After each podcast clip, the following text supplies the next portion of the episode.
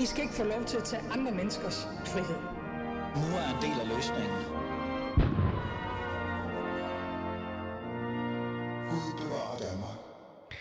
Velkommen til. Du lytter til Alis Fæderland, som altid, for klokken er jo blevet 12.06. Og mit navn er også, som altid, Ali Amin Ali. Vi skal forbi et par ting i dag, som jeg synes er meget relevante i virkeligheden i forhold til, hvad der sker rundt omkring, øh, øh, og, altså rundt omkring os i virkeligheden. Fordi der er jo stadig krig i Ukraine. Den fortsætter. Og indtil nu er der 1.978 ukrainere, som har søgt om asyl her i landet. Det er i hvert fald cirka det tal, vi har. Og det er dem, vi skal sådan på en eller anden måde forholde os til. Øh, både antallet af ukrainere, der lovligt har opholdt sig i landet, men også det der med, hvem er der ellers i landet, og hvor mange ved vi overhovedet er i landet.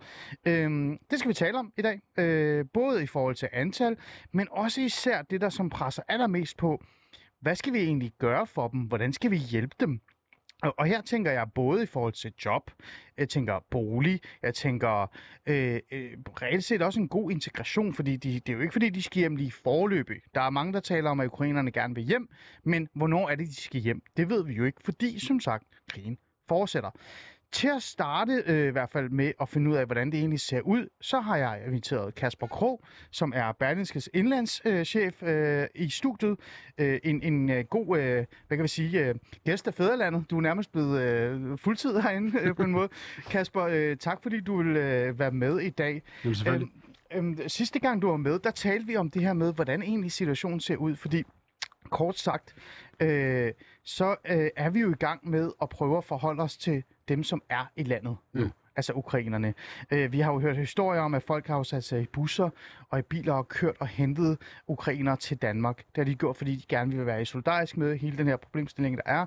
Fordi øh, der er jo rigtig mange flygtninge. Vi er jo, jeg kan ikke engang huske, Kasper, hvor mange millioner vi er oppe på, men vi er i hvert fald over 3,3 var det seneste, jeg så, øh, som skulle være flygtet ud af Ja, Ukraine. så det er jo rigtig, rigtig mange. øh, 3,3 millioner. Ja, nemlig 3,3 millioner.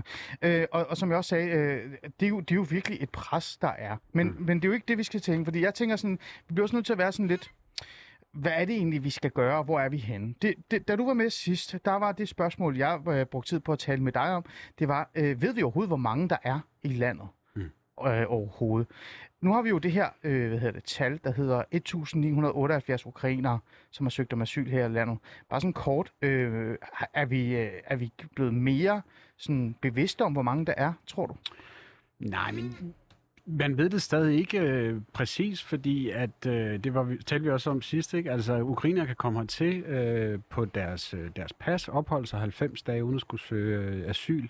Så der er reelt formentlig mange flere end de knap 2.000, du nævner der. Ikke? Mm. Det er dem, der allerede har søgt. Så ved vi, der er omkring 6.000 flere, som har startet den proces, meldt sig, de, meldt sig hos myndighederne og sagt, at de gerne vil ansøge om en opholdstilladelse. Hvad er vi så oppe på 8? Så er der dem, som, som, som, som i går sådan bare er her, uden at have, have meldt deres ankomst, bor Ja. hos nogle af de mange ukrainere, som, som, som i forvejen bor i Danmark, bor hos danske familier, men som afventer situationen og, og, og, lige ser... Øhm, skal vi vente de 90 dage og søge asyl der, eller hvornår gør man det bedst? Mm. Så vi ved det ikke. Øh, et slag på tasken kunne være i hvert fald 10.000. Okay, det er jo ma- 10.000. Det er ganske mange på så kort tid. Ikke? Ja. Øh, og myndighederne har været ude at sige, de, de havde jo et første estimat, som hed 20.000 regnet man med. Det, det tror jeg, der er en bred erkendelse om nu, at øh, det, det bliver i hvert fald 20.000 Okay. på sigt. Ikke? Ja. Men hvor mange? Who knows? Altså, det er jo det virkelig store ube, ubekendte i det her. Mm. Ikke? Øh, og det skal vi lige dykke lidt ned på også i forhold til, øh, hvordan man så kan finde ud af det. Og, og det, jeg tænker, der er allermest vigtigt øh, i det her øh, med puslespil, det er jo kommunerne, ikke? deres mm. Tilgang til det, og så også, hvad de så er bekymrede øh, om, eller i hvert fald i forhold til det her. Øh, jeg havde Benedikt Dekær i studiet øh, i går, og det, det tager vi lige lige om lidt. Men før vi gør det, Kasper, og sådan virkelig gå ned i det, så skal vi jo huske vores, øh, vores kære lyttere. Hvis I har nogle spørgsmål til mig eller Kasper, og også øh, i forhold til det her med, hvordan øh, står det til, til med Ukraine-situationen, hvordan kan vi bedst muligt hjælpe de ukrainske flygtninge, så skriv til mig på 92 45 99 45, 92 45 99 45. Øh, for Kasper, før vi dyrker ned i de her øh, Mm, dilemmaer, der så er også de der øh, spørgsmål, der ikke er blevet svaret på, som jeg gerne vil sådan, øh, reflektere lidt med dig om. Så vil jeg også bare lige sige, at øh, øh vi får også, når vi to sådan er talt lidt færdigt, så får vi formanden for Fagbevægelsens hovedorganisation i studiet, øh, Lisette Riskov, øh, som mange vil mene er en magtfuld person, men også har meget øh, viden og erfaring i forhold til, hvordan I, man sådan på en eller anden måde hjælper folk i, i arbejde. Det kan man jo godt sige. Og vi står i en situation, hvor vi har rigtig mange ukrainere. Hvad med den her øh, den her arbejdssituation? Fordi vi bliver ved med at høre om, at ukrainerne, som så er i landet, de er jo klar til at arbejde. Mm. Øh, har, vi en, har vi en idé om, at om der er nogen af dem, der er kommet i job eller noget, eller hvordan er det? Fordi det, det, er jo ikke, det er jo ikke noget, man, man kan jo ikke bare komme ind i landet og så begynde at arbejde dagen efter. Ikke? Mm. Man skal jo have opholdstilladelse og videre. Ja, men jeg vil sige, man, man, det igen er det noget, vi ikke har noget præcis statistik på. Øhm, der, der, jeg synes, der er en generel mangel på sådan en central statistik i det her. Det er nok, fordi tingene flytter sig så hurtigt. Men ja. der har der været nogle rigtig fine eksempler allerede på øh, for eksempel øh, ukrainer, der er kommet til, og skolelærer, som er, er, er kommet i arbejde den vej rundt. Enten okay. bruges i, der er jo også flere danske skoler, som, nu så jeg forleden en reportage fra Langeland, hvor man havde en hel skoleklasse startet op med ukrainske elever. Mm. Jamen, hvem skal undervise dem? Hvem kan sproget? Det kan jo være nogle af dem, der er kommet, kommet hertil, øh, forældre eller, eller, eller folk, der har en lærerbaggrund, som man så hiver ind. Ikke? Mm. Men, men det er jo en af de store, altså få, dem, få, få så mange som muligt ind på arbejdsmarkedet i Danmark, er der en af de helt store opgaver, der venter i det her. Ja, og, og, og, og, og ja, før vi er sådan, øh, færdige her, så har jeg tænkt mig at stille dig et spørgsmål. Hvad synes du er det mest vigtigste spørgsmål at stille, det Rigskov, når hun kommer ind i studiet? Mm. Men det må du godt lige tænke lidt over i virkeligheden, så, øh, og så kan vi vende tilbage til det. Men, men øh, så, så kommer vi jo til det her øh, hovedspørgsmål i virkeligheden. Øh, Kasper, øh, jeg har jo sådan undersøgt lidt og talt lidt med nogle, øh, altså off the record hedder det så, med nogle borgmestre. Jeg har også været i kontakt med, øh, med hvad hedder det, nogle personer, som reelt sidder og arbejder med det, det vil sige modtagelses, øh, øh, hvad hedder det, situationen. Altså det kan være socialrådgiver og så videre. Øh, og der er ikke mange af dem, der reelt har et overblik over det her. Så hvis vi tager fat i den del med øh, hovedspørgsmålet, hvem skal så have overblik over det? Jeg havde Benedikt Kær, øh, som er borgmester for Helsingør Kommune i studiet i går. Hun sagde, at hun har cirka et overblik over det. Det er dem, som officielt har søgt om øh, altså opholdstilladelse af asyl og sådan nogle ting. Det er dem, de har i, øh, i et eller andet, øh, øh hvad hedder det, jeg kan ikke huske, det var nedlagt et eller andet øh, hus, de havde øh, lagt. Det et plejehjem. Ja, plejehjem er det, ja. ja. Præcis. Øh, men hun indrømmede jo også, at hun i bund og grund ikke vidste, hvor mange der var. Mm. Og hun vidste heller ikke rigtigt, hvordan hun skulle få overblik over det. Nej. Hvis man kigger på kommunerne lige nu, det eneste jeg ved, Kasper, og, og det er stadig sådan, det er, det er, at de fleste af dem har lavet en, øh, en e-mail, hvor man kan skrive ind, mm. og så opfordrer de civilsamfundet til at tage ansvar, øh, men også gøre en indsats i, sådan, i forhold til at få de her ukrainer til at dukke op på kontoret og sige, at vi er her. Ja. Øhm, hvordan står det egentlig til med, med kommunerne? Er de stadig rådvilde og, og frustrerede, eller, eller hvad tænker du? Altså, jeg, jeg tror da faktisk, for sidst vi, vi talte om det her, hvad var det, øh, godt en uge siden, ikke? Ja. der er der kommet mere styr på, på modtagelsesdelen af det. Lad os tage København, hvor vi sidder nu. Ikke? Der har man lavet ude på Otiliavej ude i Valby, ja. sådan en modtagscenter. Og det er der, man leder folk ind i første omgang, når de står pludselig på hovedbanen, eller står øh, træder ud af en bus, der har været nede og hente folk. Ja, hvordan de nu er kommet til. Hmm. Jamen, så er det der, man gerne vil have mænd, netop for at prøve at få det der centrale overblik. Og så det første, så er det jo også lidt, hvad er det første behov? Det er jo at sikre folk en seng at sove i, og et trygt sted at bo, og de kan få noget at spise. Det er jo sådan det basale, man skal have på plads. Ja. Og så kommer der jo det næste, det er at finde ud af, hvad er det for mennesker? Hvad, at det er folk, der har behov for, øh, for altså er der, er der børn i blandt? Har de behov for skolegang? Har de behov for øh, daginstitution? Pasning? Øh, er det voksne? Er det nogen, der, der har, øh, et, altså, som kan arbejde, har et match ja, i forhold til med eller med sig? Eller, eller Lige præcis, ikke? Ja. Men det kommer jo i den næste række. Det første er jo lige at finde ud af, hvor skal vi gøre de mennesker, der kommer her, hvor skal de sove? Hvilken tilstand er de i? Øh, fordi det er jo også noget af det, jeg vil tro, øh, er begyndt at, at ændre sig i, i takt med, at krigen er blevet mere voldsom dernede. Den har varet længere tid. De første mennesker, der tog ud af Ukraine, havde ikke nået at opleve så voldsomme krigshandlinger. Det kan dem, der, der flygter fra Ukraine nu, jo meget vil mm. have, have, have noget at gøre. Ikke? Jeg så en statistik, hvor at der er, øh, man mener, at hver tiende ukrainer er på flugt enten internt i landet eller er flygtet ud af Ukraine. Ja. Der bor 44 millioner mennesker i Ukraine. Det er rigtig, rigtig mange er mennesker, rigtig som mange, er ja. påvirket af krig.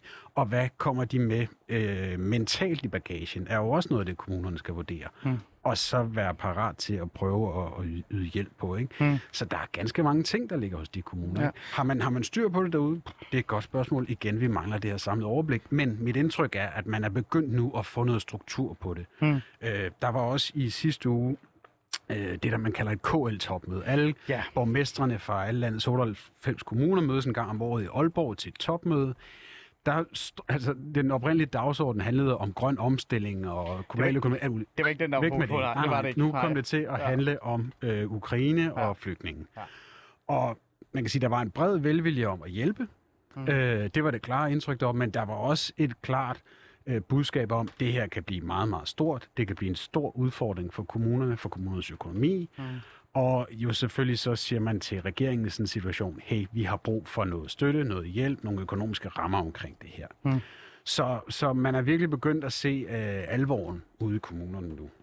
En af de andre ting, man er begyndt at se alvoren på, det er jo også det her med, hvor skal de bo henne, Kasper? Det synes mm. jeg også er interessant. Jeg har talt med, med, med dem, jeg nu kender, og også faktisk været i kontakt med et par helhedsplaner i forhold til, øh, hvordan de øh, kommer til at se det her. Øh, altså sådan, og der er, jo, der er jo mange, der er bekymret. Mm. Øh, igen, vi havde Benedikte Kær i, øh, med i programmet i går, som er borgmester for Helsingør Kommune. Hun er jo decideret bekymret for, at det her det kommer til at ramme øh, for eksempel Nøjsomhed, som, som er et boligområde i Helsingør, som har været på ghetto-listen mm. Og kommet ud af ghetto-listen. Mm. Øh, det gør hun jo, fordi at ukrainerne er jo ikke-vestlige, ja. altså per kategori. Øh, og så ved hun ikke ellers, hvor de skal bo henne. Hun er meget, øh, det lyder som om, nu siger, at Benedikte er meget øh, negativ omkring det her. Det er hun ikke. Hun er bare lidt bekymret, og hun vil gerne få nogle svar, ligesom vi også er efterspørger nogle svar her. Øh, det er jo også et kæmpe dilemma. Mm. Mm. Altså fordi, hvor skal de egentlig bo henne? Ja. Og kommer det her til at ramme nogle af de her boligområder? Er det noget, øh, man er kommet lidt øh, nærmere omkring på? Jeg tænker på vores kære boligminister, Kåre Dybvad Bæk. Ja, man kan sige, nu, den der ghetto-problematik, det var jo Benedikte Kjær præcis, som startede den op i sidste uge, var en af de første, øh, der, der var ude og advare om det her, fordi Helsingør har været en af de kommuner, hvor, hvor, som har fået relativt flest flygtninge, tror jeg godt, man kan sige, Ja. af tilfældighedens vej. Folk Ja. har fundet ud af, at det er der, man kan tage ind. Øhm, men nu kan jeg se, at der er en række kommuner, som har de her ghettoproblematikker i deres øh, område, Ja. som, som øh, er, er, melder sig ind i det der. Og KL Central har været ude i dag og så sige, at vi er nødt til at tage den her problematik omkring ghettoområderne alvorligt. Regeringen har pareret den. Du nævnte du Kåre Dybvad Bæk, ikke? Han, ham talte vi med sidste uge, siger, at det, det er ikke noget... Han, han, han kan godt se, at det teoretisk øh, kan blive en problematik hen ad vejen, men han synes slet ikke, vi er der endnu Mm. med det antal øh, flygtninge, der er kommet hertil. Ja. Det er ligesom øh, regeringen og Socialdemokratiets øh, øh, Ja. holdning lige nu. Ikke? Ja. De siger, at vi skal, vi skal meget, meget højere op i antal, før man vil begynde at overveje at skrue på den knap Mm. mm. omkring øh, øh, ghetto-definitionen. Ja. Ikke? Øhm, og så kan man sige generelt, har kommunerne nok pladser? Det er da et super godt spørgsmål. Mm. Øhm, til at starte med, øh, lige øh, lavede man en, en, en, et estimat i øh, kommunernes landsforening, og man havde spurgt alle kommuner, hvor mange kan I huse? Og der var svaret 15.000 flygtninge. Det mente man, at man havde plads til på, hvad man nu havde til rådighed på nedlagte plejehjem, øh, almene boliger, hvad der nu er af, af, af ting. Ja. Øh, nu står vi jo i en situation, hvor man regner med 20.000 i hvert fald. Men det er en mango på 5, ikke? 5.000. Ja. Hvor skal man så finde dem? Altså, man Ja. er begyndt mange steder, og kan jeg se i stigende grad i kommunerne, at spørge private om hjælp. I dag har vi en historie på Berlingske øh, Gladsaxe Kommune, der går ud og siger, øh, vi er simpelthen løbet tør for madrasser til, mm. til flygtningen, dem vi skal huse. Er der nogen borgere, der vil donere? Mm. Jeg tror, man kommer til at se i stigende grad kommunerne bede private om hjælp. Sige, Mm. mm. har du et kælderværelse, har du et, et, et, et, et, et, et, et ekstra værelse, der kan huse en flygtning, så vil vi meget gerne have din hjælp. Mm. Mm. Har du et sommerhus, der er tomt, og så videre. Ikke? Mm. Ellers kan det næste blive, det har vi jo set i København, man allerede været ude og, og sige, jamen så kan det næste blive sportshaller. Øhm, Ja. Dem står der jo øh, Nogle stykker af i hvert fald. nogle stykker af rundt omkring kommunen. Så må man jo lave en indrettet sengen der og så Mm. videre. Ikke? Jo. Og så er det jo også der, at testen bliver interessant, fordi hvis du inddrager en sportshal, jamen så er der jo nogle børn og voksne, der ikke kan spille badminton der, og hvad Ja. så? Hvordan er stemningen så omkring det? Det Ja. bliver jo virkelig interessant Ja, at se. og nu begynder vi jo hen i sådan gissninger i forhold til, hvordan man så reaktionen vil være. Og mm. Jeg vil, ikke- jeg, nu er jeg jo øh, det, man så kalder holdningsbordet journalist, så jeg kan godt være lidt frækker og komme med nogle. Det vil jeg ikke sætte dig ud i at være. Mm. Men jeg kan jo ikke lade være med at undgå at tænke på det her med, at øh, jeg talte for eksempel også med Jens Christian Lytken, som er den nye beskæftigelses- og integrationsminister, eller ikke minister, borgmester, Borgmester. i øh, Københavns Kommune øh, i går. Og han var jo også det her med, han var også opmærksom om det her problemstilling, men han sagde også det her med, at det her det er et fælles ansvar. Mm. Jeg bliver jo sådan lidt nysgerrig, hvor, hvor langt kan vi gå med det her fælles ansvar? Fordi der er der mange danskere, der lige nu synes, det her det er et fælles ansvar, og har ukrainer i deres, øh, i deres stuer. Og der er også mange, der accepterer, at ligesom du siger, sportshandlerne måske nok kan blive, blive med at tage. Øh, det der med antal, øh, som jeg også talte om sidst, det begynder der også at presse på, gør det ikke det? Jeg lader mærke til, at Tjekkiet mm. øh, som land er begyndt at overveje, om de måske skal snart lukke deres grænser. De har taget nok ind. Ja. Polen er også begyndt sådan internt at have en dialog omkring, hvor mange skal vi egentlig have, ikke? Ja. Øh, og jeg ved jo, altså jeg ved jo, igen, det er lidt honningsbordet sagt her, men jeg ved jo, at Ungarn lige om lidt begynder at stille nogle krav i forhold til, hvor mange de har taget. Mm. Det her antal begynder da også at, at, at blive til et, et spørgsmål. Gør det ikke det i den offentlige debat? Hvis, hvis I det, Danmark især også? Jamen, hvis det fortsætter... Øh, lad os tage det europæiske først. Ikke? Hvis det fortsætter i det antal, vi har set med, med mennesker, altså Polen har fået et godt stykke over halvanden million flygtninge, ja. ikke? det er godt nok voldsomt. Ikke? Ja. Altså, hvis det fortsætter i det tempo, jamen, hvor, hvor længe kan man så holde, holde til det? Det, det? det har du da fuldstændig ret i. Ja. Ikke? Nu ser det ud, som om mange er begyndt at bevæge sig videre til... Øhm, mod Tyskland, der allerede har fået et, så et tal med over 200.000 registrerede flygtninge, 10.000 mennesker. 200.000. 200.000, ja. Hold da op. 10.000 mennesker vurderer, man ankommer til, øhm, i døgnet til Berlins øh, centrale banegård. Altså, det går virkelig stærkt mod Tyskland nu, ikke? Jo. Jamen, hvor bevæger det, kan, kan Tyskland absorbere det? Ja. Øhm, bevæger folk sig videre op mod, mod Danmark, eller hvordan? Det bliver sindssygt interessant at følge, mm. ikke? Jeg synes, at der er en generel meget, meget bred øh, og stor velvilje til at hjælpe øh, i Danmark lige nu. Det synes jeg virkelig, man kan se på alle områder. Jeg er jo ikke, det kan være, at du har hørt, men det er der få stemmer, som siger, at vi skal ikke hjælpe, vi skal ikke gøre noget. Øh, hvis der er nogen... meget, altså, meget, meget, meget, meget, meget, meget få stå- Der er Altså, også mange, der ikke engang tør at tage den der samme samtale, som vi har lige nu, omkring antal i virkeligheden. Mm, det er det. Hvad hedder det? Man, altså, alle er enige om, det her er så voldsomt. Det er, er, er europæere, vi er nødt til at hjælpe. Ikke? Den synes jeg står meget fast forankret stadig. Ikke? Øh, hvordan det vil udvikle sig over tid, det bliver da sindssygt interessant at, at se. Men noget, der også, synes jeg, øh, var fremme i går, som var interessant, det var jo at se den ukrainske ambassadør. Vi var over at tale med ham. Ja. Og hans take på det her var ret interessant, fordi han siger, det er jo fantastisk, danskerne, øh, at Danmark er, vil hjælpe, men lad være med at lave nogle vilkår, som gør, at folk indretter sig sådan, at de skal blive her på i, i mange år og på sigt. Okay. Det bedste, eller det ukrainerne i virkeligheden vil, det er jo at vende tilbage Mm. Til deres hjemland og genopbygge det. Mm. Det synes jeg var et rigtig, rigtig interessant indspark i den her debat, Mm. ikke? fordi han, han siger jo, jamen det her er en situation, folk er tvunget ud i. Det, det vi allerhelst ved, det er at komme tilbage til vores, vores eget land. Ikke? Ja. Øhm, det, er jo, det er jo noget andet end, end for eksempel det, man har set med, med folk, der, der forsøger at migrere permanent fra, øh, fra afrikanske lande eller Mellemøsten. Der er jo altså en, en, en, en for, altså, hvor, hvor folk simpelthen siger, det, jeg, kan ikke, jeg kan ikke leve her længere, nu må jeg finde et nyt liv et andet sted. Mm. Der er budskabet fra den ukrainske ambassadør, at det her er noget midlertidigt, og at de sætter stor pris på hjælp, men folk skal tilbage. Mm.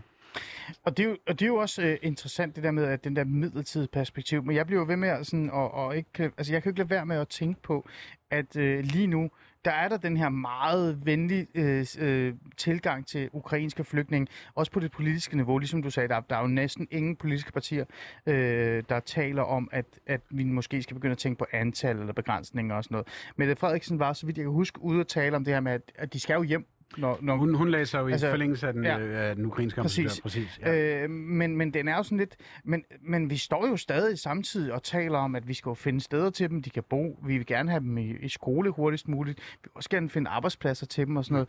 Øh, Det virker sådan lidt som om, at vi står med begge ben i sådan to forskellige lejre. Altså, øh, ender det her ikke med i bund og grund at også handle om, hvordan kan vi bedst muligt hjælpe de her ukrainske flygtninge hjem hurtigst muligt? Altså, sådan, er, det ikke, er det ikke den politik, vi øh, samtidig kommer til at handle om i bund og grund? Øh, det ved jeg ikke. Man- kan sige, jeg tror at det her med at, at, hjælpe dem i gang i skole og arbejde, det handler jo også om, hvilken situation folk skal være i, mens de er her i den midlertidighed, der er lagt op til. Altså skal Mm. folk bare sidde og glo ud i luften i et asylcenter, eller skal de gøre noget meningsfuldt, have en meningsfuld hverdag, mens mm. de er her? Det, det, der, det der er sådan et kardinalpunkt, ikke, man har været enige om fra start. Ikke? Mm. Øhm, I forhold til midlertidigheden, jamen det, det, det er jo igen, altså jeg tror måske, at der, der er begyndt at, at, at komme med kendelse af, at det her bliver en langvarig krig, og det her bliver en langvarig situation. Det er ikke som midlertidig. øh, Der er ikke noget, der hedder midlertidig langvej. Det er jo det, der prøver Jamen, at fiske jamen, det, er det, det er det. Altså, ja. man, man, man, man, man skal... Men det er også derfor, man, man, man siger, hvis det, hvis, man, hvis det her kunne være overstået på 14 dage, så kunne man måske sige, "Men så er der ingen grund til at begynde at, at, at gå for meget i integrationsvejen på Nej, det. nej. Men i og med, at det her bliver langvejt, så skal de lave noget meningsfuldt, mens de er her. Mm. Og så må man være indstillet på, at folk så også vender hjem, Mm. eller gerne vil, vil hjem, mm. vende, vende hjem, når muligheden kommer. Ikke? Ja, fordi øh, jeg skal bare lige være helt skarp, øh, Kasper, og det er jo derfor, jeg har dig med, ikke? fordi du er den skarpe, ikke? Okay, sådan. jeg er jo bare, jeg er jo bare socialrådgiver, ikke Kasper Krog? Øh, jeg synes nemlig ikke, der har været tale om det der med, at, øh, når, fordi der er jo mange børn, der kommer, så vidt jeg forstår, der er mange kvinder ja. Og mange børn, ja. der kommer.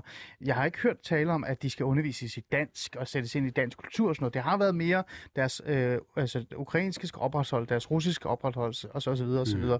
Så det er meget stadig midlertidigt. Men, men jeg bliver bare nødt til sådan at være sådan lidt, fordi vi taler også meget om det her med arbejde, det kommer vi også til at gøre, fordi Lisette Rigsgaard øh, er lige kommet ind i studiet, og, og tak fordi du er lige kommet en lille smule før.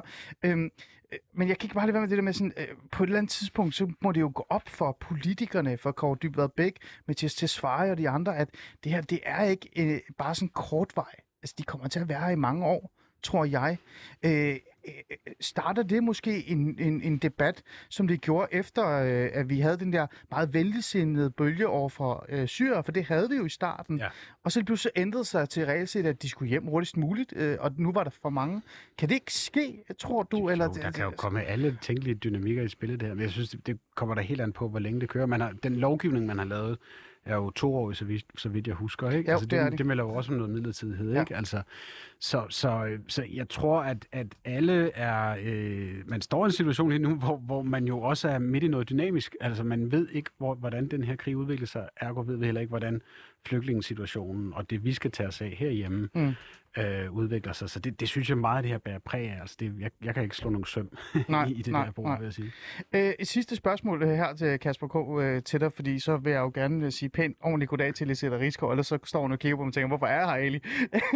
øhm, øh, det her, øh, hvad kan vi sige, øh, det her spørgsmål, Ukraines spørgsmål øh, i virkeligheden, øh, er der nogle ting, vi skal være meget opmærksom på næste stykke tid, altså som øh, der kommer til at fylde mere og mere i debatten fra vores øh, boligminister, fra vores integrationsminister og sådan noget. Jeg kan jo ikke lade være med at undgå i hvert fald arbejde, det er jo derfor, vi har det, Mhm. vi har, hvad hedder det, Elisabeth Rigsgaard i studiet her, men, men boligsituationen, tror du, det er de to, der kommer til at begynde at fylde mere og mere i den offentlige debat her? Først og fremmest antal, altså hvor mange kommer hertil. Mm. Øh, og der er jo så selvfølgelig, hvor mange skal, skal huses, og på hvilken måde kommunerne. Det er det første, vi snakker om, det helt basale behov, der er. Mm. Og så kommer jo videre ud skoler, institutioner, hvad, hvad, hvad er der behov for der? Og så arbejdsmarkedet, synes jeg også bliver, bliver virkelig interessant, og det Mm. leder over til det næste her. Ikke? Hvad de mennesker, der kommer til, øh, hvor mange af dem kan arbejde, og kan vi få få lavet et match på vores arbejdsmarked, synes mm. Jeg bliver virkelig spændende at følge. Og der tror jeg ikke, man ved særlig meget heller lige nu, Nej. om hvad er det egentlig, vi, vi, vi får ind og skal tage imod det. Mm. Ikke? Nu stiller jeg et frisk spørgsmål her aller, aller sidst, ikke? Øh, Mm. og jeg er ikke engang tændt på Lise Rigsgaards øh, mikrofon nu, og det, det gør jeg med vilje, fordi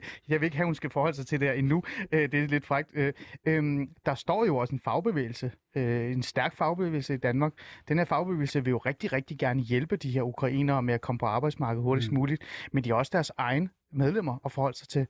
Hvad nu, hvis vi kommer til at stå i en situation, hvor der er rigtig mange ukrainere, der nærmest, nu er det sådan meget national, nationalistisk sagt det her, men det er også Alice Fæderland, der kommer til at være et, øh, et, øh, et, et problem her mellem ukrainske arbejdere og danske arbejdere, hvor der øh, måske står en masse øh, medlemmer og tænker, at jeg er da arbejdsløs, jeg kan ikke komme ind på arbejdsmarkedet, men nu kommer ukrainerne. Tror du også, det kommer til at være et problem, fagbevægelsen kommer til at Jeg tror jeg forholde godt nok, vi, vi skal et stykke, stykke hen, fordi det største problem lige nu mange steder er jo mangel på arbejdskraft øh, og, og, og mangel på kvalificerede hænder. Øh, så, så, så, så inden vi når derhen, hvor du beskriver, der tror jeg, der er et godt stykke endnu. Okay. Øh, men det kan være lige så, det kan gøre os klogere på det. Det er godt.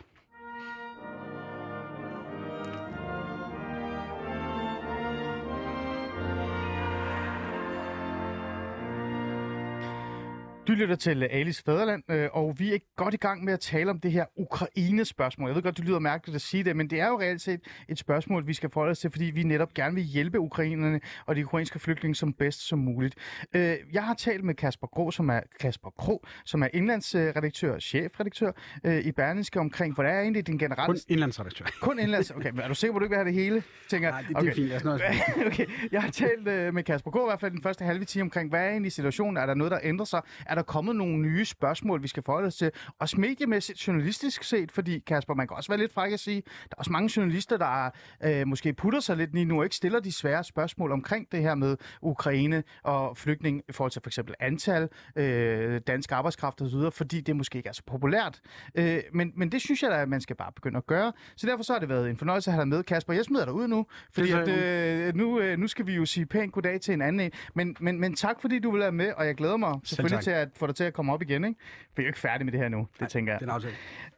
Nå, min kære gæst, som i virkeligheden er hovedpersonen i dag, efter at mig og Kasper har fået en lille status. Øhm, lad mig sige pænt goddag til dig. Øh, I virkeligheden, det har været lidt specielt, at jeg skal, jeg skal interviewe dig i dag. Det vil jeg gerne ærligt sige. Lisette Rigsgaard. Jamen, dag Elie, og tak for invitationen. Jamen, prøv at du er altid velkommen i mit Nå, det er program. godt. Ja, du, du kan nærmest få programmet, hvis det er, du har lyst til det nogle gange.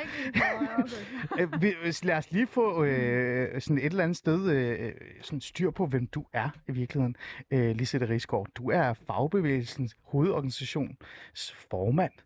Øh, nogen vil jo sige, at du er en meget, meget øh, magtfuld kvinde. Vil du, vil du sige ja til det, eller nej? Altså, jeg vil sige, at, øh, at i et eller andet omfang, så er det klart, at når du er formand for, øh, for 1,3 millioner lønmodtagere, så, øh, så har du selvfølgelig noget indflydelse, og, øh, Mm. og det er selvfølgelig også derfor, at det er rigtig vigtigt, at vi er mange, der er medlem af den rigtige fagbevægelse. Det er jo fordi, jo flere vi er, jo større indflydelse har vi, jo stærkere er vi, Mm. for man er stærkere, når man står sammen. Så er det sagt i fædrelandet, det er jo også vigtigt. Og, og kære lytter, øh, nu har jeg jo Lisette Rigsgaard i studiet, og vi kommer jo til at tale om, om det her med øh, den ukrainske situation. Det jeg gerne vil tale med Lisette Rigsgaard, som er jo formand for, for den her fagbevægelsens hovedorganisation, det er, hvordan kan vi bedst muligt hjælpe flygtninge i arbejde. Øh, I er altid velkommen til at deltage i, i, i debatten. I kan bare skrive 92 45 99 45 eller andet. I kan også skrive på Ales Facebook-side. Øh, alt det. I kender det. Skriv til os, så tager jeg spørgsmålene op, eller kommentarerne op, hvis de selvfølgelig er relevante. Hvis det er et eller andet specielt, så, så gider vi ikke. Og Josefine er også i studiet, hun står og stiger på mig. Det er altid skønt. Men Lise Rigsgaard, der er jo reelt set en grund til, at jeg har inviteret dig ind. Det er jo fordi, vi har det her Ukraine-situation. Vi har rigtig mange ukrainer, der kommer til landet, og vi hører hele tiden gentagende gange, de skal bare på arbejdsmarkedet. De skal på arbejdsmarkedet. Jeg lagde mærke til en pressemeddelelse fra beskæftigelsesministeren. Det er derfor, jeg kontaktede dig. Der står, regeringen, FHDA, ACKL og Danske Regioner er enige om, at Danmark har et særligt ansvar for at hjælpe fordrevne fra krigen i Ukraine. For at gøre det nemmere at komme ind på den danske arbejdsmarked, er de derfor gået sammen og lavet et partnerskab omkring ukrainerne i job. Det er rigtigt. Kan vi få nogle ord på kort? Hvad er det for et partnerskab, som I, som uh, fagbevægelsens hovedorganisation, tænkte, det her det er vigtigt, det skal vi have? Øh. Det her er en helt speciel situation. Det er selvfølgelig øh, rigtig forfærdeligt, at, at øh, russerne har invaderet Ukraine, og der dermed er krig og krig i Europa og krig i vores baghave. Men det, der jo så også er meget anderledes i Danmark end tidligere, det er, at der faktisk nu er et, øh, et bredt flertal i Folketinget, som jo har besluttet at byde de her ukrainere velkommen. Hmm. Og det betyder jo, at vi kan gøre noget helt andet, end vi har kunnet tidligere, hvor det jo har været meget forskelligt, hvilke partier i Folketinget, der har syntes, det var en god idé at hjælpe de mennesker, der nu øh, var på flugt, er på flugt, er Mm, flygtninge. Her er det et bredt Folketing, som har sagt ja, og derfor kan vi jo gøre noget anderledes, end vi har kunnet tidligere, nemlig at når der er enighed om det, så kan vi med dem, der er inviteret med i partnerskabet her, også sige, at vi har en unik mulighed for ikke at og Gud, hvad hedder det, at gøre fortalen, for- øh, fortidens sønder Mm. øh, i forhold til integration mm. af mennesker, som kommer her og er i nød. Mm. Øh, og på den måde, så er det helt anderledes, at nu er man enige om, de her mennesker, de får både opholdstilladelse, de får arbejdstilladelse, og de får også nogle rettigheder som flygtninge stadigvæk her i Danmark. Mm. Og derfor synes vi, det er rigtig interessant at være med til at sige, hvordan kan vi så integrere de her mennesker på en god måde, byde dem velkommen på vores arbejdsmarked, når de basale ting er i orden. Mm. Fordi det er klart, at de her mennesker, de kommer fra krig og ødelæggelse. De kommer med en, øh, nu siger jeg, en bagage, hvor, øh, hvor, hvor vi slet ikke kan forestille sig, hvordan det har været at komme ud derfra. Mm. Og øh, nu er det så kvinder og børn, der i første omgang er kommet. Mændene har fået et, et pålæg om at blive tilbage. Ja, ja. Og, øh, og der er det klart, at øh, der skal jo være orden på boligforhold, der skal være øh, orden på skolegang for dem, der har den alder, institutionspladser til de andre. Og når den basis er i orden, så er det klart, så vil der være rigtig mange af ukrainerne, også som, som nu er blevet interviewet af jeres journalister rundt omkring, der siger, jeg vil gerne have en mulighed for at hurtigere komme ind på arbejdsmarkedet mm. og kan forsørge mig selv. Præcis. Og det vil vi gerne hjælpe til, men det skal jo ske på ordentlige vilkår, og det er jo der, jeg er glad for, at dem, der er med i det her partnerskab, de også har skrevet under på, at det er de enige i. Mm. Og det der med ordentlige vilkår, det synes jeg er jo rigtig interessant. Men jeg vil gerne, det vil jeg gerne ind på efterfølgende også, fordi det må jo også være Øh, ej, jeg vil ikke sige hovedgrunden i Sætter Rigsgaard, fordi det er jo også, fordi vi, I også gerne vil være med til at hjælpe ukrainerne. Det må jo være hovedgrunden. Men en af de store grunde, og de vigtigste grunde, er jo også det her med, at det skal være ordentlige vilkår. Ikke? Ja. Det skal ikke være sådan noget løndumping osv. Men det kommer jeg ind på lige om lidt. Øh, hvis vi lige tager fat i det her med, så hvordan, øh, altså, hvilken situation de er i. Både den ukrainske ambassadør og statsministeren har jo sagt, at ukrainerne ikke som den skal, altså de skal jo ikke rigtig integreres. De skal hjem til Ukraine og genopbygge deres land, når tiden kommer. Hvordan kan man på en eller anden måde øh, sørge for, at ukrainerne kommer ind i noget meningsfuldt job, hvor der selvfølgelig er ordentlige vilkår, men det er også noget, hvor de for eksempel kan opretholde nogle af deres kompetencer, de allerede er i gang i? Jamen, det tror jeg, man kan ved, ved, ved det, at, øh, at vi tidligere har jo sådan set ikke set de mennesker, der kommer som flygtninge, som nogen, der øh, skulle integreres på en måde. Hvad kan du? Hvor er du henne nu? Altså, det stedet ind i arbejdsmarkedet med det samme. N- hverken ind i arbejdsmarkedet eller øvrigt, hvor du er henne. Mm. Så det vi, øh, vi jo lægger op til, at vi synes, der er en god idé fra fagbevægelsen, det er jo, at når de her mennesker, de så øh, er klar til det, så skal vi jo spørge dem, vi skal finde ud af, hvad er det for nogle kompetencer, de kommer med. Øh, jeg har jo set øh, psykologer interviewet, jeg har Ja. set øh, øh, medarbejdere, der, eller hvad hedder det, ukrainere, som, som er medarbejdere på fabrikker, øh, der er. Og derfor så er det jo vigtigt at sige, det man er uddannet til, det kan jo være, at der er nogle jobåbninger i Danmark, som vi har brug for de mennesker til. Og, øh, og der er det klart, der skal vi sørge for, at det er meget hurtigere, man kan blive afklaret end tidligere. Og øh, derfor skal vi så også bruge de øh, kompetencer, de har rigtigt. Så er det klart, så er der jo en øh, sprogbarriere. Mm. Øh, der vil være rigtig mange, som du sagde lige før, jeg hørte, ikke? Jamen, de kan jo russisk, øh, de kan deres eget sprog, så kan de russisk, og de kan, øh, øh, nogen kan rigtig meget engelsk, nogen kan knap så meget engelsk, men, men det, der er rigtig få, der kan, det er dansk. Ja, Øh, ja. Så derfor så er det også rigtig vigtigt at sige, at vi har lagt vægt på i det her partnerskab, at der er gratis danskundervisning, og det skal jo sættes i system fra starten. Mm, mm. Øh, børn er jo heldigvis dygtige til hurtigt at lære sprog, når de bliver ligesom integreret i skoler og i institutioner. Men det skal forældrene også. Igen kan, du, kan jeg jo henvise til, hvad har vi gjort tidligere? Der har vi ikke sørget for sprogundervisning lynhurtigt. Nej, men Og sprog, man kan bruge Ja. ja. også på et, på Ja. et arbejdsmarked her. Ja. Det er noget af det, der er basalt og noget, der skal hurtigt i gang. man kan jo sige, at grunden til, at man måske ikke har gjort det før i tiden, det var jo fordi, man så mente, at det var jo en form for, øh, altså, øh, det, man, man, man gjorde noget, der var midlertidigt til permanent ved at undervise i dansk, øh, for eksempel til folk, der kun havde øh, flygtningestatus og sådan nogle ting, øh, midlertidig opholdstilladelse osv. Her går man jo lidt længere og siger, ved du hvad, øh, vi kan godt undervise dem i dansk, for vi har en forventning om, at de tager hjem. Men nu skal det ikke handle om Jo, men, udlændingepolitik. men der kan du se, det er jo det, det, men det er jo der, hvor der er en klar forskel til tidligere tider. Absolut, absolut. Og det er jo det, øh, jeg synes, der er værd at prøve af at sige, prøv at høre, nu ser vi de her mennesker som mennesker, som nogen, der øh, er flygtet fra krig og ødelæggelse, nogen, der kan være her, nogen, der for dem selv som mennesker kan komme ind Mm. og have et værdifuldt liv, selvom man måske har en mand, der er dernede, Mm. øh, som kommer på et tidspunkt. Lad os nu se, hvordan det går. Ja. Eller man igen skal tilbage. Men så har du haft et godt, meningsfyldt liv, hvor vi stadigvæk også har gjort noget, der er godt, og godt for ja. flygtninge, godt for børnene, og forhåbentlig også øh, noget, hvor, hvor øh, der kan være arbejdspladser, der kan lære noget om andre, nu ser jeg folkeslag, end øh, lige os selv. Det, det er... Det, du har ret. Jeg vil give dig ret. Ja, ja, sådan er det. Øhm, så tænker jeg sådan lidt, fordi det er jo også en af de vigtigste spørgsmål, så jeg skal stille dig, det er jo, øhm, hvordan tænker du, fagbevægelsen bedst kan hjælpe ukrainerne på arbejdsmarkedet? Altså, hvad- vil I sådan decideret fagbevægelsen gøre øh, for at, sådan, at lave, øh, altså, hjælpe dem ind? Jamen, fagbevægelsen gør det jo her i, i samarbejde. Øh, vi, kan jo, vi kan jo ikke, øh, nu siger jeg, åbne dørene ind på arbejdspladserne, for det er jo virksomhedsejerne. Præcis. Det er dem derude, der har øh, ledelsesretten. Det er dem, der kan sige, her er, øh, her er et job. Og det vi har aftalt, det er, at arbejdsgiverne de øh, slår de job op, de har. Det har vi jo gerne ville også, apropos det, du siger. Der er også danskere, som ikke er inviteret ind på arbejdsmarkedet, Præcis. som også gerne vil have et job.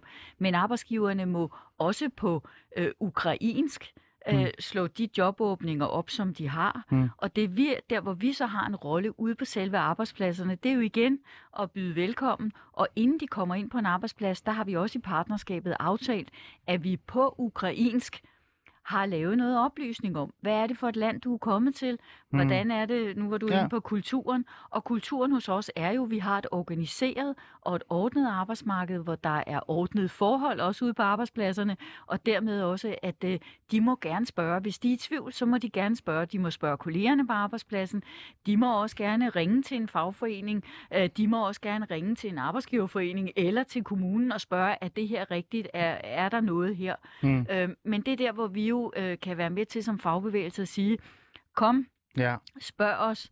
Øh, øh, vi vil meget gerne hjælpe til også. Mm. Og vi har jo så som fagbevægelsens hovedorganisation øh, øh, lokale både fagforeninger og tværfaglige fagbevægelsens hovedorganisation sektioner derude, Ja. som også er tydelige i bybilledet i øh, områderne derude. Og der er der jo en stor rolle at spille og invitere til kaffe, kage, te, Ja. ja. øh, whatever, og, øh, og sige, vi kan lave netværk her, vi kan være sammen, kom hos os også, Mm. og, øh, og Ja, ligesom være, giver, være medarbejder, øh, eller, eller hvad hedder det, medborgerhuse. Ja. Øh, det giver jo rigtig god mening. Øhm, så kommer jo det her spørgsmål i forhold til så, at øh, hvis vi så får ukrainerne i arbejde, øh, og vi får dem i job, øh, der er jo et- par skridt derhen af, men når vi så kommer derhen, og fagforeningen reelt set har været med til at gi- give den her vejledning og ankendelse, og så har vi dem jo.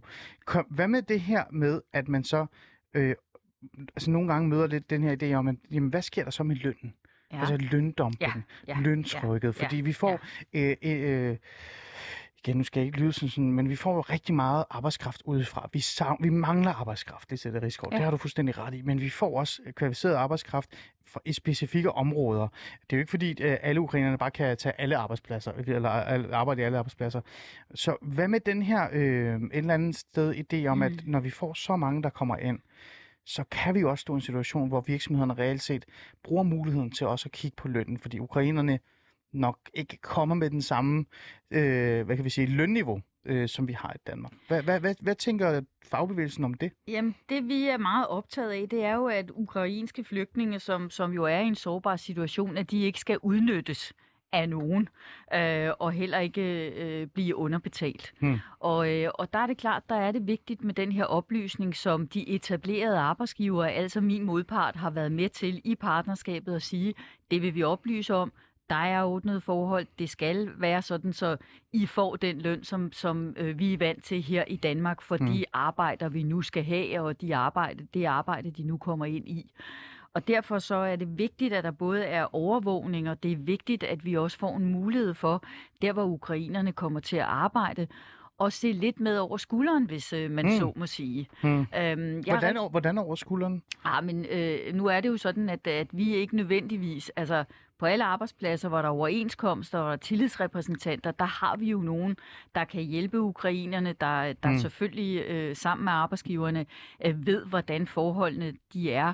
Øh, der er jeg ikke så nervøs for, at der Mm. kommer til at være Men skal man, ikke, skal man ikke være medlem egentlig? Altså bare, bare sige, fordi, så lad os lige få vores lyttere, så er de også med, fordi hvis man skal, jo, hvis man skal have hjælp af fagbevægelsen, så skal man jo også være medlem af fagbevægelsen. Ja, naturligvis, naturligvis skal man være medlem af fagbevægelsen. Mm. Men i første omgang, så gælder det jo om at tage godt imod de her mennesker. Og så er jeg sikker på, at der er rigtig mange af dem, som ikke bare, nu siger jeg, har et, øh, et måneds øh, arbejde, og så skal de et andet sted hen. Men de også vil kigge ind i at være medlem af den øh, fagforening, som nu organiserer det arbejde. Det, øh, det er jeg næsten sikker på, at, øh, at, at det ukrainerne også med den tilgang, som jeg har hørt, Okay. at de jo ellers har, Okay. vil komme på. Godt. Men det er jo ikke det, der er fokus lige nu. Det Nej. er at sige igen, hvordan kan vi hjælpe de her mennesker? Og så er det klart, så, øh, så er der jo nogen, uagtet øh, øh, hvad vi siger, som, øh, som, som måske vælger at sige, nu har vi et liv her, vi bliver her. Mm. Øh, der er desværre også nogen, der allerede Ja. har mistet deres mænd, øh, som måske Ja. også siger, at vi skal blive her. Ja, vi har ikke Øh, noget at vende tilbage og så til. er der selvfølgelig de andre, som er her for en periode, Mm. mm. og den periode øh, ønsker jeg jo bliver så kortvarig som muligt, hvis de gerne vil øh, hjem igen og være med til at opbygge Mm. øh, det land, som, som Putin er ved at smadre fuldstændig. Mm. Øhm, men, men igen, øh, jeg synes jo, den, den, uanset om det er et år, eller det bliver to år, eller hvad det bliver, så er det jo rigtig godt, at vi hjælper hinanden til at have et liv, vi ikke skal sidde på en bænk ved Ja. siden af. Det er jo Ja. der, hvor, Ja. hvor igen, som jeg siger, det er rigtig godt nu, nu er det en skrækkelig situation, men der er et folketing, som har ageret helt anderledes her, Mm. fordi det er krig i Europa Ja. end andre steder, og der skal vi jo være opmærksom på, vi har altså øh, ukrainerne, vi skal behandle ordentligt, men vi har også alle vores egne medborgere, som jo ikke er inviteret ind endnu, som selvfølgelig ikke Ja, ja, selvfølgelig, skal selvfølgelig. have den konflikt, Ja, som du siger. Og det, og det kommer jeg ind på her lige men det har du Ja, fuldstændig ret i. Nej, nej, nej, det er godt. Det, ved du hvad, Lise, det, det er godt. Ja, Man det er bliver der- engageret. Ja, men det er jo derfor, jeg ikke stopper dig, fordi du svarer rigtig øh, på, på mange af mine spørgsmål. Men, men, men tilbage til den der med løndomdækning, fordi de kan jo godt Ja. skabe en form for Jamen, splittelse. det det kan de jo godt. vi har Og I siger, I vil, I vil holde øje med, øh, med, med situationen. Det er jo derfor, I det er en, en del af det her partnerskab, fordi I jo netop gerne vil holde øje med det. Øh, overvågning, øh, god kontakt til terrorpersoner og sådan nogle ting. Men, men det vil jo nok sandsynligvis ske på en måde, på øh, en vis begrænsning, eller ej, det ved jeg jo ikke. Øh, hvad vil jeres reaktion så være i forhold til det her? Fordi det, det kommer jo til at... Altså, vi snakker om, der kommer rigtig mange ukrainere, og der, Ja. som lige pludselig rammer det danske arbejdsmarked, ikke? Ja, altså det Øhm. er klart, vi har jo desværre, øh, øh, desværre øh, set og hørt øh, rigtig mange sager med ukrainere, der er her på en beløbsordning øh, PT. Ja, Øh, det er jo mange, der er i landbruget, øh, og, øh, og det er jeg jo rigtig ked af, det er sådan. Mm. Og der er det klart, der har øh, I også hørt, at 3F jo har kørt mange sager om underbetaling af, alligevel, eller at der er nogen, der nu siger jeg, har fået udbetalt lønnen af fordøren, og så er de blevet bedt om hen i bagdøren og aflevere penge til, øh, til den øh, landmænd, der nu har ansat dem. Sådan Mm. noget skal vi selvfølgelig overhovedet ikke Mm. øh, have. Mm. Så det er klart, at, øh, at der skal vi jo være meget opmærksom på, hvor er det, de her ukrainere får tilbudt job, hvor er det, de bliver ansat. Og så skal vi sørge for, at de godt ved, at mm. De godt ved med ja. det samme, at prøv at høre, hvis der er noget, de tænker, Den er det galt her. det er sgu nok ikke i orden, det er ikke det, vi ligesom har hørt før. Okay. Så skal de have en mulighed for at rette henvendelse, og det skal være til os, det skal være til, til øh, kommune, det skal være til de kontaktpersoner, som nu øh, er Mm. omkring dem. Lad os lige holde fast i den her, og det er ikke fordi, jeg vil skabe en eller anden form for splittelse, men Nej. jeg synes faktisk, det er bare interessant og, og vigtigt også at forholde sig til det her. Øh, Du nævner det her med, at, øh, at der er jo også danskere, der er uden for arbejdsmarkedet, og dem skal vi jo også have, have ind, selvfølgelig. Øh, Jeg har selv øh, både skrevet om det her, men også øh, lavet programmer omkring det her med, at jeg synes jo faktisk, at øh, det var før øh, Ukrainekrisen, at vi efterspurgte, at vi skulle hente migranter til landet, som kunne arbejde, hvor jeg så sagde, jeg er jo tidligere socialrådgiver, lige ja. Rigsgaard, ja. så jeg har jo siddet med rigtig mange danskere, som er uden for arbejdsmarkedet, som rigtig gerne vil i det. Du har jo rigtig mange øh, hvad hedder det, medlemmer af fagbevægelsen, som også øh, muligvis står i en situation, hvor de er mellem arbejde eller mellem job og gerne vil tilbage på arbejdsmarkedet og sådan noget. Hvad med dem? Hvordan vil man prøve at huske dem, altså også på dem, når alle de her ukrainske flygtninge kommer til landet og, og reelt set siger, vi er klar til at arbejde. Hvordan skal vi så, hvad vil du så sige til dine egne medlemmer, som måske står udenfor? Jamen, der, øh, der har jeg sagt både til dem, men jeg har også sagt det til arbejdsgiverne, at uanset om vi nu taler ukrainere eller andre, som arbejdsgiverne jo igennem lang tid har appetit på at hente fra den tredje verden, så er har jeg du bare fuldstændig at ret i. sige, at, øh, at nej, vi skal naturligvis øh, sørge for, at alle dem, vi har herhjemme, som ikke er blevet inviteret med ind i arbejdsfællesskaberne, at de også skal med. Hmm. Og, øhm, og det har vi sagt længe, det holder vi fast i, og vi var jo også kommet rigtig, rigtig langt ned. Ja. Øh, men, men der er stadigvæk flere at tage af. Mm. Vi har rigtig mange unge mennesker, som ikke har fået fodfæste på arbejdsmarkedet. Vi har rigtig mange, som hverken er i Præcis. uddannelse eller i arbejde. Ja. Det her må vi ikke glemme. Hmm. Det her, der er ikke noget quick fix. Nej. Det her skal være øh, stadigvæk.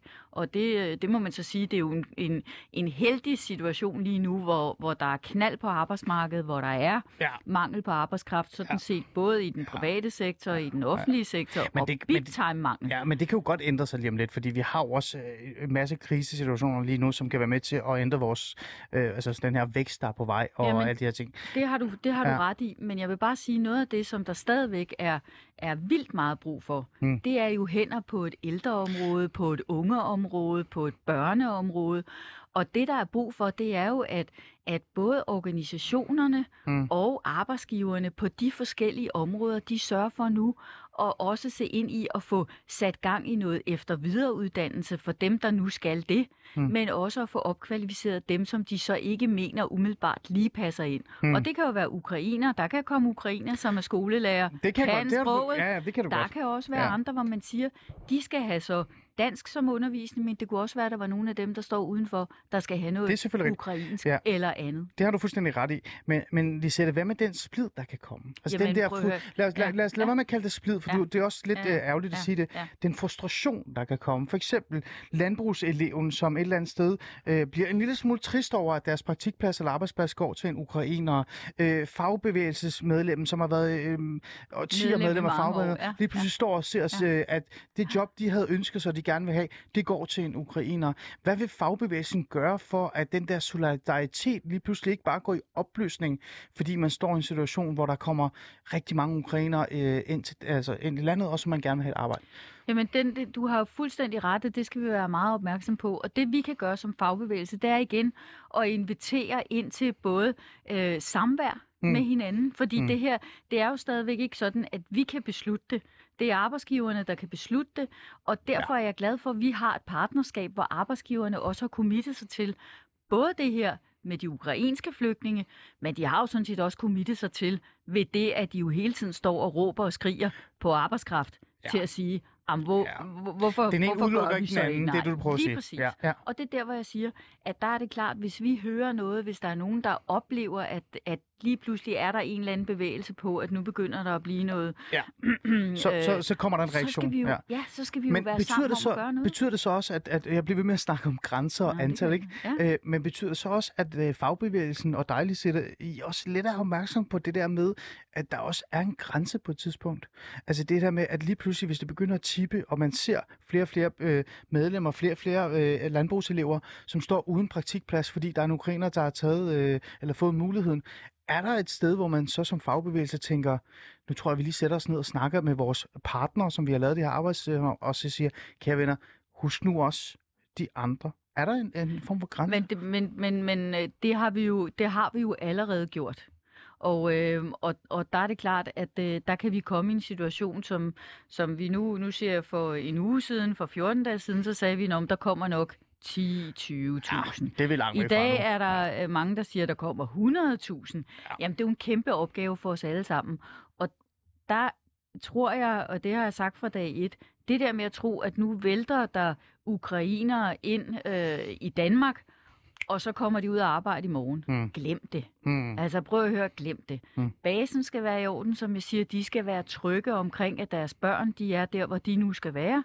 Og så er det, at man lige skal have øh, sænket skuldrene. Okay, hvordan, øh, hvordan går det så øh, derhjemme? Mm. Øh, og nu er jeg så her. Jeg vil gerne forsørge mig selv. Jeg vil gerne have et arbejde. Okay, hvad er det så, du kan? Og der er det, vi skal gøre det på den rigtige måde, frem for bare at sige, at du kan komme ud og gøre rent. Hmm. Altså, nu skal vi finde ud af, at det er en psykolog, som så skal arbejde som psykolog her i Danmark, øh, hvis der er noget sprog til det. Ja. Er det en, som skal gøre rent, eller en, som skal have et hygiejnekursus, fordi det er noget af det, man også kan, og noget af det, man gerne vil. Mm. Mm. Og der er jo brug for rigtig mange i, i vores hotel- og restaurationsområde, der er brug for mange i vores rengøringsområde, men der er sandelig også brug for rigtig mange i vores øh, ældreomsorg, i vores, øh, i Mm. vores øh, Og så kan vi unge. blive ved. Ja, ja, Ja, præcis. præcis. Ja, ja. Det så, giver... så der er masser, og du siger, Mm. mm. masser at gå i gang med. Men det, vi ikke må glemme, det er, at der skal sættes ind med sprog fra dag et. Hmm. Og derfor, mens man også går og venter på, at man bliver klar til og kan gå i arbejde, mm der synes jeg jo, at vi skal lægge os i selen for alle sammen og sørge for, at der er sprogundervisning, Ja. at der er nogle Ja. timer om dagen, hvor man prøver at lære nogle af Mm. de her mærkelige gloser, som, øh, som Mm. vi jo har i Mm. det danske Men kommer der et tidspunkt, tror du, Lisette, og det er helt fair, at, mm. at du tænker, Eli, ved du hvad, det, det er sgu for langt ud spørgsmål at stille mig lige nu her. Men tror du, der kommer et tidspunkt, hvor, hvor du bliver nødt til som fag, fagbevægelsens formand at, at forholde dig til landbrugseleven, der føler lidt, at nu mister de deres pla- praktikplads? Eller tænker du, hvis vi gør det ordentligt, ligesom du siger her, Mm, hvor vi har mm, fokus på de mm. forskellige områder, Mm. så kommer vi ikke til at stå i en situation, hvor landbrug, øh, landbrugseleven kigger på dig og tænker, hvad med mig? Nej, jeg, jeg, jeg vil sige, at, øh, at selvfølgelig kan jeg ikke sige, at vi ikke kommer til at stå i en situation, hvor der er nogen, der vil, der vil øh, både komme til deres fagforening og sige, prøv at høre, øh, jeg kan altså ikke få nogen Nej, praktikplads. men ukrainerne det vil har jo løbe rundt og problem, men, men andre tager, øh, tager ja. vores både job og, øh, og uddannelsespladser. Mm. Men jeg tænker, at øh, hvis jeg skal høre på arbejdsgiver i dag, så er der jo rigtig mange, der siger, at de kan ikke få hverken de unge, de gerne vil have, og de kan heller ikke få den uddannede arbejdskraft, de gerne vil have. Så jeg tænker, at det vi fortsat skal, det er jo at have fokus på det, vi havde i forvejen, nemlig, hvordan får vi flere praktikpladser til de unge, Mm. øh, som mangler en Ja. praktikplads? Hvordan får vi øh, unge til de arbejdsgivere, Mm. mm. som ikke kan få praktikplads? Så det ene elever? udelukker det andet? Nej. Det ene udelukker Nej. ikke det andet. Okay, godt. Lisette, øh, jeg, jeg, kan blive, jeg, jeg er faktisk lidt irriteret over, at vi kun har en halv time i dag. Det, vi skal have mere øh, næste gang. Øh, det tager jeg med, øh, med din øh, assistent. Øh, vi skal have nogle lytterinteraktioner også med, for Ja. ellers kan jeg stille dig en masse spørgsmål. i hele. Vi har lidt kort tid endnu. Øh, mener Lisette, at det er nemmere for Ukraine i arbejde, ukrainer i arbejde, end med folk fra Mellemøsten? Det er der en, der spørger. Nej, ikke nødvendigvis. Man kan sige igen, tilgangen har jo været desværre, Mm. at vi har jo parkeret rigtig mange fra Mellemøsten øh, i et udlændingscenter, Mm. i et flygtningecenter. Mm. Og jo længere tid man bliver passivt sat, nu Jo sværere jeg er sat det, i en ja. stol, jo sværere er det jo at komme ind. Mm. Og jo sværere er det jo også, fordi du kan sige igen, øh, hvad med sprog, hvad med integration, hvad Mm. med kultur, hvordan er det, vi modtager, men hvad er det for nogle krav, vi også stiller? Mm. Og der er det klart, der er det også min opfattelse, at vi jo tidligere tider ikke har stillet nok, nok krav til mm. de mennesker, som enten kom her ikke nødvendigvis, Så det er vores, fordi det var, det er vores var tilgang krig. faktisk, som måske skulle have været meget bedre, og det kan jo være, at vi- vi endda kan lære noget af det her. Jamen det kan vi jo. Og Mm. det er derfor, jeg mener, at det vi har forsøgt med partnerskabet, det er at sige, hvad er det, der er gået galt tidligere? Præcis. Hvordan kan vi gøre noget, der er bedre denne gang? Øhm, hvilke jobs vil ukrainerne være bedst til? Hvordan kan man bruge dem bedst? Det er jo et godt spørgsmål, men det har vi jo været inde på. Ja. Det, det virker det som om, at dit svar på det spørgsmål, det er jo, at den bedste måde, vi kan øh, integrere ukrainerne på i det, det job, der passer dem bedst, det er jo at være opmærksom på, hvilke kvalifikationer de har med sig, og så give dem det rigtigt, og ikke at presse dem. Er det det, altså presse dem ind? Det, det, det er selvfølgelig rigtigt. Det man så også må sige, og det siger vi jo også til danskere, så der er ikke noget, nu siger jeg, hvis nogen så skulle sige, nu diskriminerer du, Nej. det er jo, at de ukrainere, som så er her, lige så vel som de danske øh, eller etnisk danske lønmodtagere, mm. som ikke har et arbejde og står udenfor, de skal tage de job, der er. Mm. Og, øh, og derfor, når man nu kan se, at der er jobopslag, som øh, nu ser jeg både det ene og det andet og det tredje, så må man se ind i det. Det kan godt være, at man er, er lidt mere kvalificeret til noget, Ja. ja. men der er et, et job her. Okay. Så må man jo overveje, om man ikke skal tage det job, mm. indtil der er et andet job. Det er også det, jeg siger til danskere. Det, mm. øh, det vil I kunne slå op. Det kan jeg godt lide. Jeg Ja. melder mig ikke ind i fagbevægelsen, men jeg kan godt lide det, du sagde nu. Det er fint. Øh, her her til sidst, øh, og, og, og kære lyttere, tak fordi I kom med, øh, med jeres øh, spørgsmål og kommentarer. Vi kan ikke, desværre ikke nå dem alle sammen. Øh, det er typisk mig. Jeg bliver sådan for ivrig og, og, og dy- fordyber mig for meget med mine gæster i forhold til, hvad jeg nu selv så gerne vil spørge om. Men her til sidst, så vil jeg gerne øh, stille dig et spørgsmål. Øh, Lisette Riskov, øh, kan det her lykkes? Altså ærligt, hånd på hjertet. Øh, fagbevægelsen, I går ind i det her, fordi I netop gerne vil have, at det skal være ordentligt. I vil gerne have, at der ikke skal komme løndumping. I vil gerne have, at øh, øh, eleven, som øh, i virkeligheden er medlem, eller den person, der har været med flere årtier, ikke ser den her splittelse. Det er jo en svær, det er en svær opgave. Øh, du har et minut. Kan det, kan det lade sig gøre, Lisette Riskov? Eller er Altså- det for vold stor en mundfuld, det her? Um, jeg vil sige, at vi, vi aner jo ikke, hvad vi ser ind i. Men vores intentioner og intentioner i det partnerskab, vi har øh, etableret, det er jo at sige, vi vil gøre, hvad vi kan for, at det her kan lade sig gøre. Men vi aner jo ikke, vi har ikke set endnu, hvor traumatiseret er de her mennesker. Hvordan, hvordan ser det egentlig ud? Og der vil mit hovedfokus være, at basen skal være i orden, før vi begynder at sige, nu skal du ud og arbejde, nu skal du det, og nu tror vi, du kan det. Mm. Øh, men så vil jeg sige, så har vi jo lovet hinanden, at vi vil forsøge at gøre det her meget anderledes end det, der er gjort tidligere. Netop fordi vi ved jo godt noget af det, der ikke har virket før. Mm. Så lad os nu gøre det her og gøre det på en god måde. Mm, ja, øh, og det er jo, øh, nu er jeg sådan rigtig frækt, men øh, der er jo også noget virkelighed i det her, Lisette, at det er jo, at vi ved jo ikke rigtig, hvor mange af dem, som du nævner, er så ressourcestærke, som øh, vi har en idé om, de skal være. Vi har jo haft vores første bølge, som er de her højt uddannede eller uddannede, men anden og tredje bølge kan jo nemt være de ufaglærte, de øh, arbejdsløse osv. osv. Men dem har vi jo også arbejdet til. Vi har jo rigtig mange job, og jeg har jo også hørt, at arbejdsgiverne, de, øh, de jo gerne siger, jamen det kan også Mhm. være, at der er nogen, der, øh, der har nogle øh, jobs i realiteten, som, øh, eller, eller har noget arbejde, som de egentlig ikke har slået et job op Mhm. til, Så må de men hvor de gerne vil gøre et eller andet Så her. må de i gang. Og det er jo rigtig positivt. Det synes jeg så også, man skal øh, tænke Ja. på i forhold til alle de andre, der, øh, der er på arbejdsmarkedet, som ikke er inviteret ind. Men Godt. igen, øh, vi har jo løst øh, store udfordringer som øh, corona. Mm. Øh, det, det har her, vi det gjort at være sammen. Det, Det- det her skal vi også løse. Godt. Lisette Rigsgaard, Fagbevægelsens hovedorganisations formand, tak fordi du vil komme og hjælpe mig med at, sådan at forstå, hvilken rolle øh, fagbevægelsen kommer til at tage, og også om du reelt tror, det lykkes. Det virker som om, Lisette, at du, du tror på det her, men, men bare roligt. Jeg er fræk nok til at invitere dig ind i studiet igen om, om et par måneder, så finder yes. om du stadig er enig om det. Ja. Er det ikke en aftale? Det er en aftale. Det er godt. Og kære lytter, tak fordi I uh, lyttede med og sendte uh, spørgsmål til mig og Lisette. Og også til, tak til Kasper K. i starten for at hjælpe mig med at få et overblik, ligesom altid. Og Josefine regien, tak som altid. Nu er der nyheder.